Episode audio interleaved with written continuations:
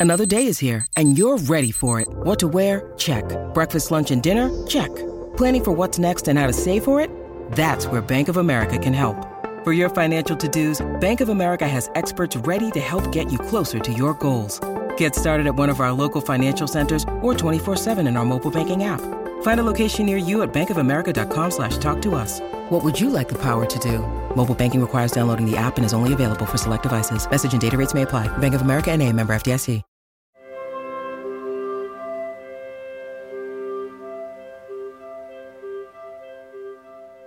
As the season changes, the leaves turn and mornings are crisp. We Phoenicians look forward to turning on our heaters, wearing fuzzy socks and sweaters. We are grateful that the blistering days of seemingly endless summer are, in fact, over.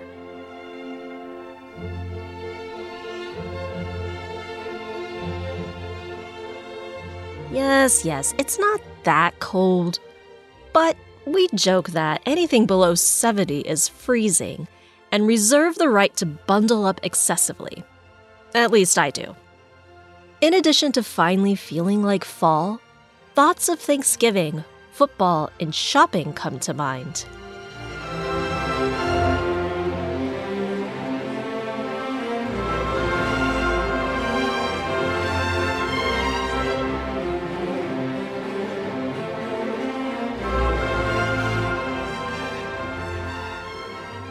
But there's a question yet to be answered on our podcast Does Arizona have native wild turkeys?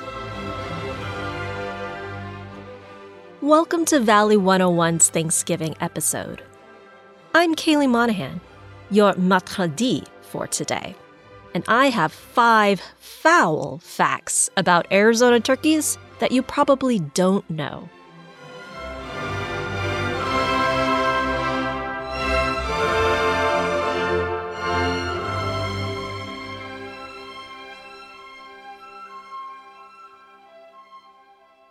Fact number one Arizona does, actually, have native wild turkeys.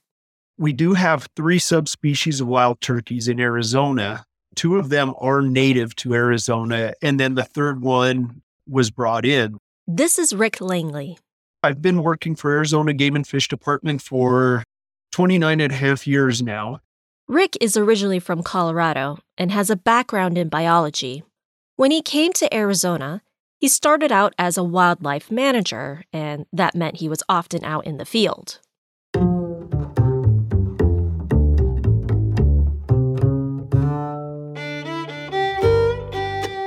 Then back in 2005, I took the game specialist position out of the Pinetop office. And then about two years ago, I promoted to the wildlife program manager position that supervises the game program, non game program, and a landowner relations position. This Pinetop office oversees kind of the eastern and northeastern part of Arizona. He said he never expected to remain in Arizona. But, you know, now dang near 30 years later, I'm still here and still having fun. And I love this part of the state.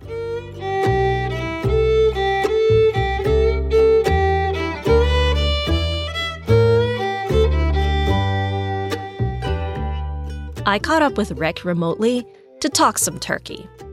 As he explained earlier, Arizona has three subspecies of the bird.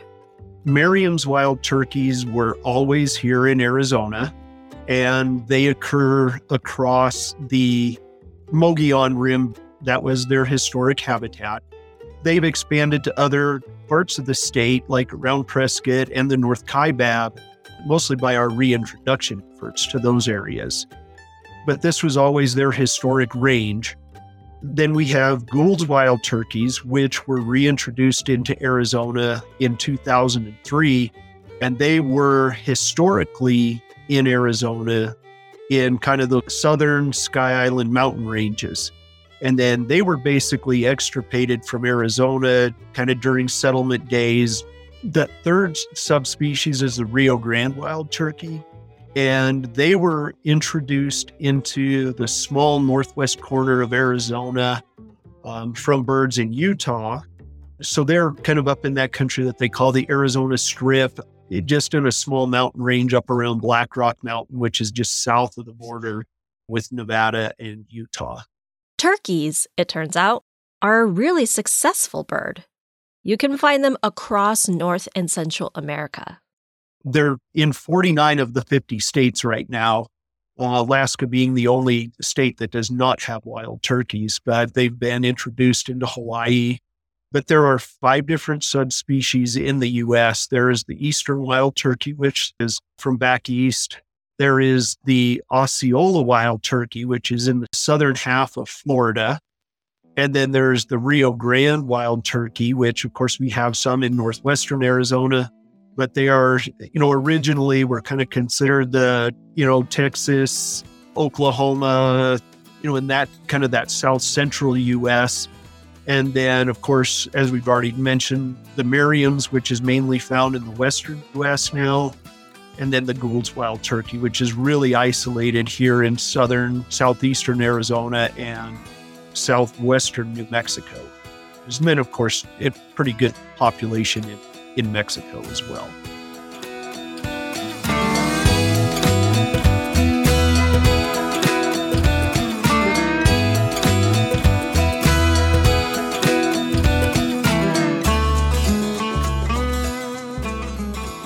But turkeys were almost wiped out, and this was due, in part, to being gobbled up. Which leads us to turkey fact number two there are now roughly 7 million wild turkeys roaming the U.S.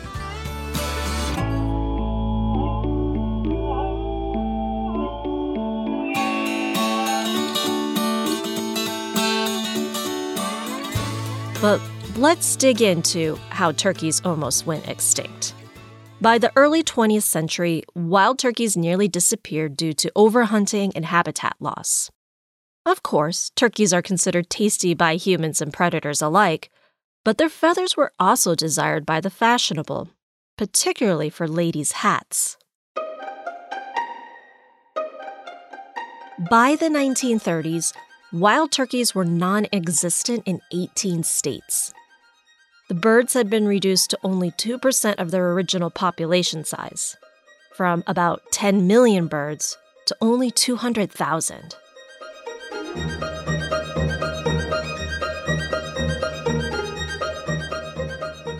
I should note that this is actually the second time turkeys were on the brink of extinction.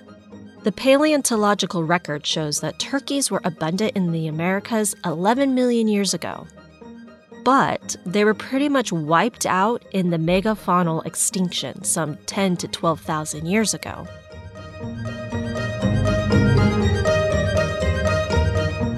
Jumping back to recent history, wild turkeys were saved from total extinction due to the efforts of the Wild Turkey Federation and the National Wildlife Federation, which worked with government agencies as well. Here's Rick again. In the early 1900s, there were very few wild turkeys in the U.S. You know, from colonization and unregulated hunting as, as the U.S. was settled, they really took a pretty big hit. And they're one of those success stories to see the restoration of wild turkeys across the US. And they are hunted in all of the states now. They are well established in many places. They even have become a nuisance because they will get habituated to human food sources like bird seed and things like that. And I mean, you don't have to Google very far to find out, you know, problems with you know, male turkeys, you know, those gobblers or toms, you know, chasing the UPS driver, the mailman, and coming up to their fighting their reflection in your car door and tearing up your car and things like that. And an angry bird is running afoul, forgive me, in Washington, D.C. Gigantic turkey just kind of like jumps up towards my face to kind of like almost claws me in the face. Whoa! Okay, seriously, this turkey has been stalking the mail truck throughout the entire neighborhood. This turkey will not let me get back in my mail truck. I've got to reload my mail.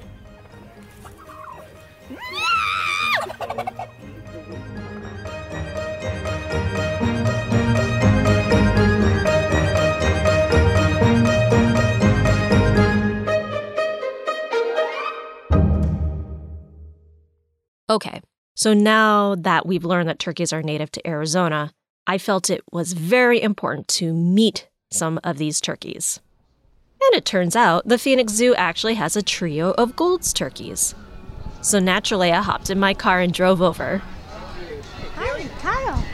Nice to meet you. Nice to meet you. How you too. doing? I'm good. How are you? Doing well. Kyle Waits is a senior bird manager at the Phoenix Zoo.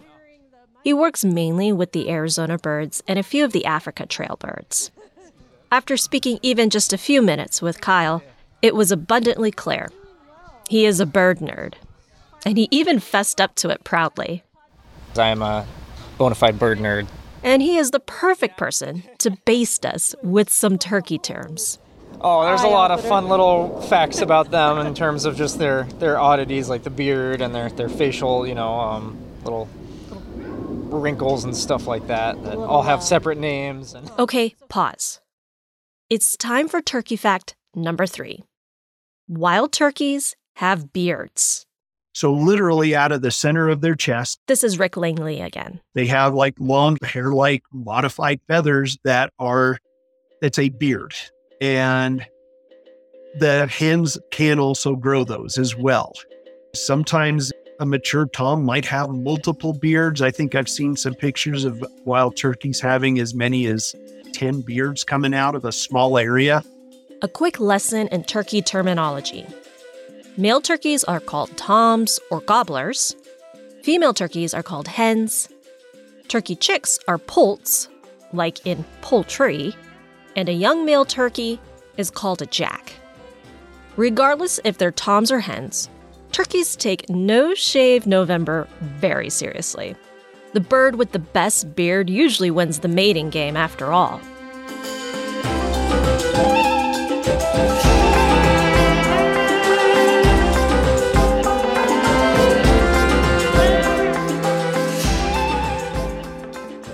All right, back to the zoo. The three turkeys there are siblings, a male and two females, and they share their enclosure with a very vocal raven. As we approached, the male turkey came right up to see what we all were have about. separate names. And So who's this one? um, he doesn't really have a name. Uh, I think a lot of people just call him various things. Uh, my main thing for him is Mac because he likes to be a very stand-upish in your face guy, but then he's really uh, a pansy when it comes down to it. To the mic. Look at that. Is it interesting? I don't know, man. It's not food. It's not interesting. And as you can see, his uh, you know the red kind of is coming through, and that's just when he gets excited, the blood starts flowing in there, and Mac has an impressive head with deep blue, purple, and red skin that looked almost neon as he stared at my mic. Mac didn't seem interested in voicing his opinions during the interview.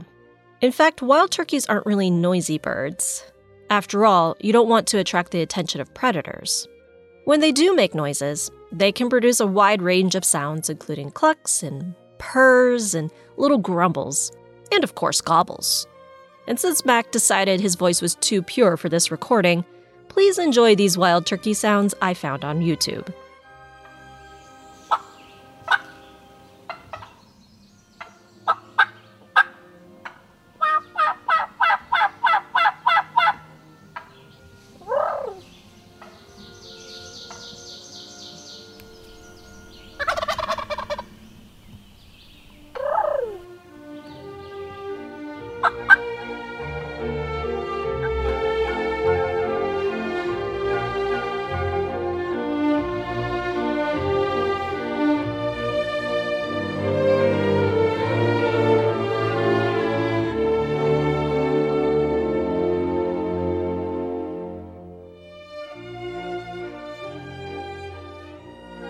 Mac's coloration was mostly black with a few dark brown feathers and had a sheen of iridescence.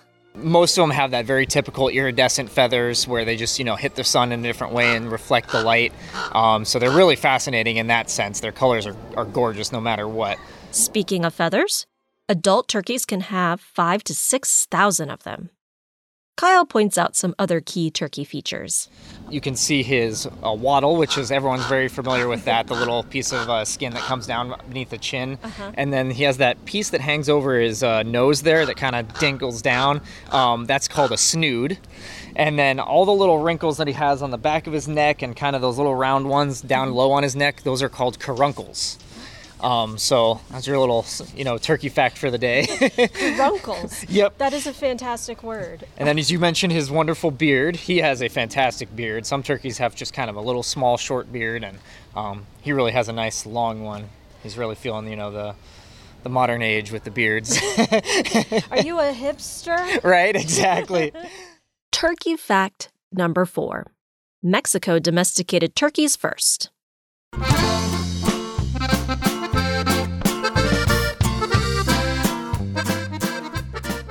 We have already established that wild turkeys have a broad range from North America on down to Central America. Kyle explained that the Gould's turkey, which the zoo owns, has a territory that's mostly in Mexico. And that was because back before Europeans came over to South America, you had obviously the Aztecs and the Incas, and because those birds would kind of roam through their territories, they ended up starting to uh, realize that they can bring these birds in and keep them in captivity and make a, a nice little way to eat food and have it um, sustained so they don't have to go out and hunt constantly. So that began the role of the domestication with turkeys. And actually, what was funny is the Europeans that were up in the New England area had previously gotten the turkeys from the um, Aztec region in South America and Mexico and brought them over before they realized that there were turkeys roaming around in the areas that they were already in. So that domesticated turkey kind of became the main focus of the domestication. There are different uh, species nowadays, or subspecies rather, that uh, are domesticated, but most of them derive from that uh, South Mexican species. Mexico also played a role in providing individual birds to the U.S. when populations were decimated in the early 20th century. So, as we gather round the dinner table, we can add a gracias to Mexico for helping save North America's turkeys.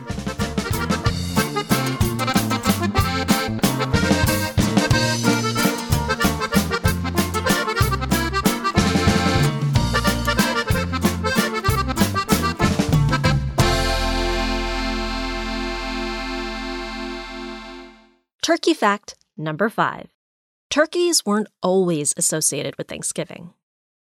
Now, numerous articles, magazine columns, and research has been done on this topic. You could do a quick Google search and find a plethora of information. But we're here to stuff you with turkey facts. And I would be remiss to not include this important one.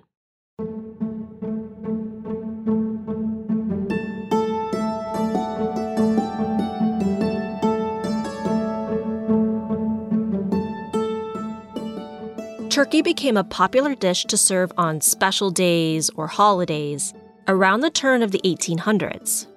Reasons for this include that the bird was plentiful during that time. Domesticated turkeys were readily available on many family farms, and it was better to kill a turkey for dinner rather than a productive cow or chicken. And also, turkeys were usually big enough to feed a family.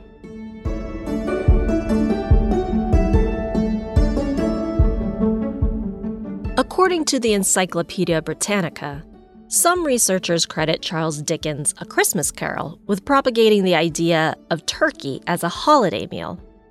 However, there's another writer who some argue played an even bigger role in popularizing turkey for holiday dinner. Sarah Josephina Hale's 1827 novel, Northwood, has an entire chapter describing a New England Thanksgiving including a key moment where a roasted turkey is placed at the head of the table. Mrs. Hale was also at the forefront of the campaign to make Thanksgiving a recognized national holiday in the U.S. She believed that establishing the holiday would help unify a country that was teetering on the edge of civil war.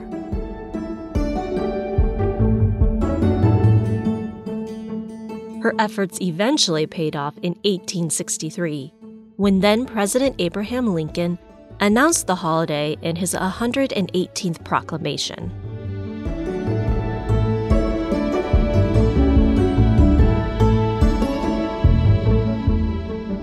Now, therefore, I, Abraham Lincoln, President of the United States, do hereby appoint and set apart the last Thursday in November next as a day which I desire to be observed by all my fellow citizens, wherever they may be, as a day of thanksgiving and praise to Almighty God, the beneficent Creator and ruler of the universe.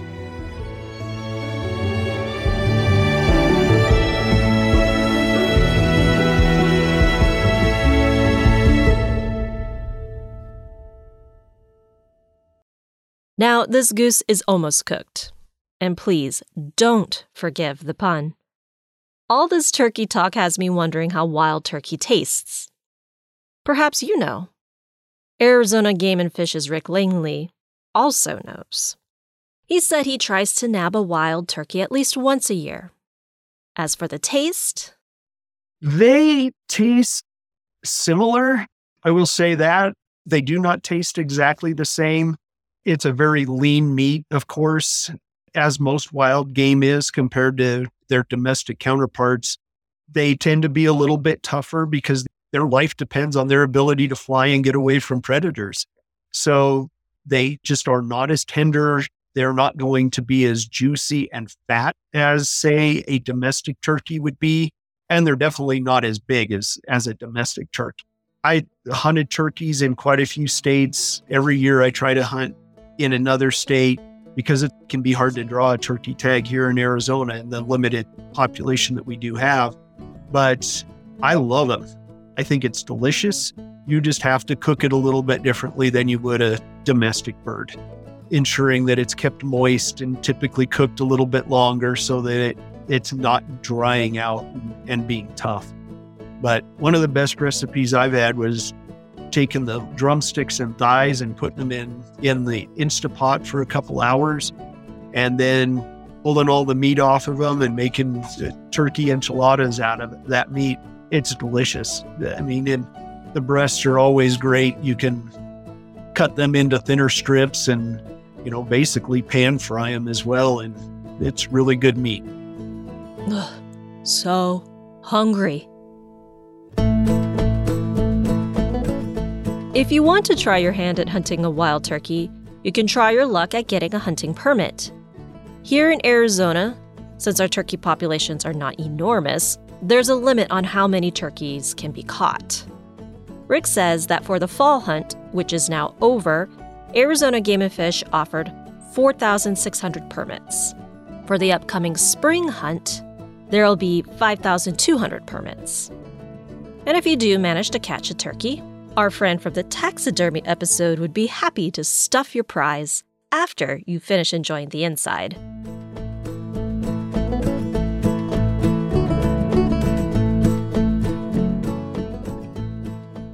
Now that we've basted together in more turkey facts than you ever wanted to know, we here on Valley of 101 would like to wish you a very happy Thanksgiving.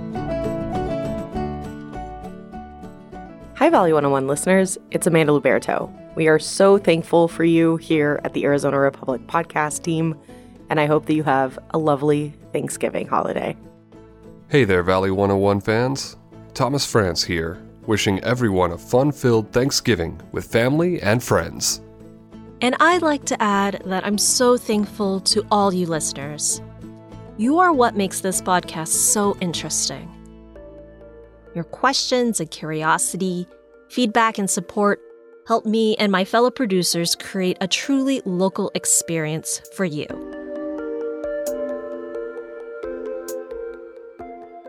Remember to send us your questions about Metro Phoenix or Arizona at large. Maybe there's a story you've heard and want to know more about it. You could share all of that with us at valley101.azcentral.com. You can also stay abreast of all our podcast work by following us at AZC Podcasts on Twitter and Instagram. I'm Kaely Monahan. Have a very happy and warm Thanksgiving, and we'll see you next week in the end zone.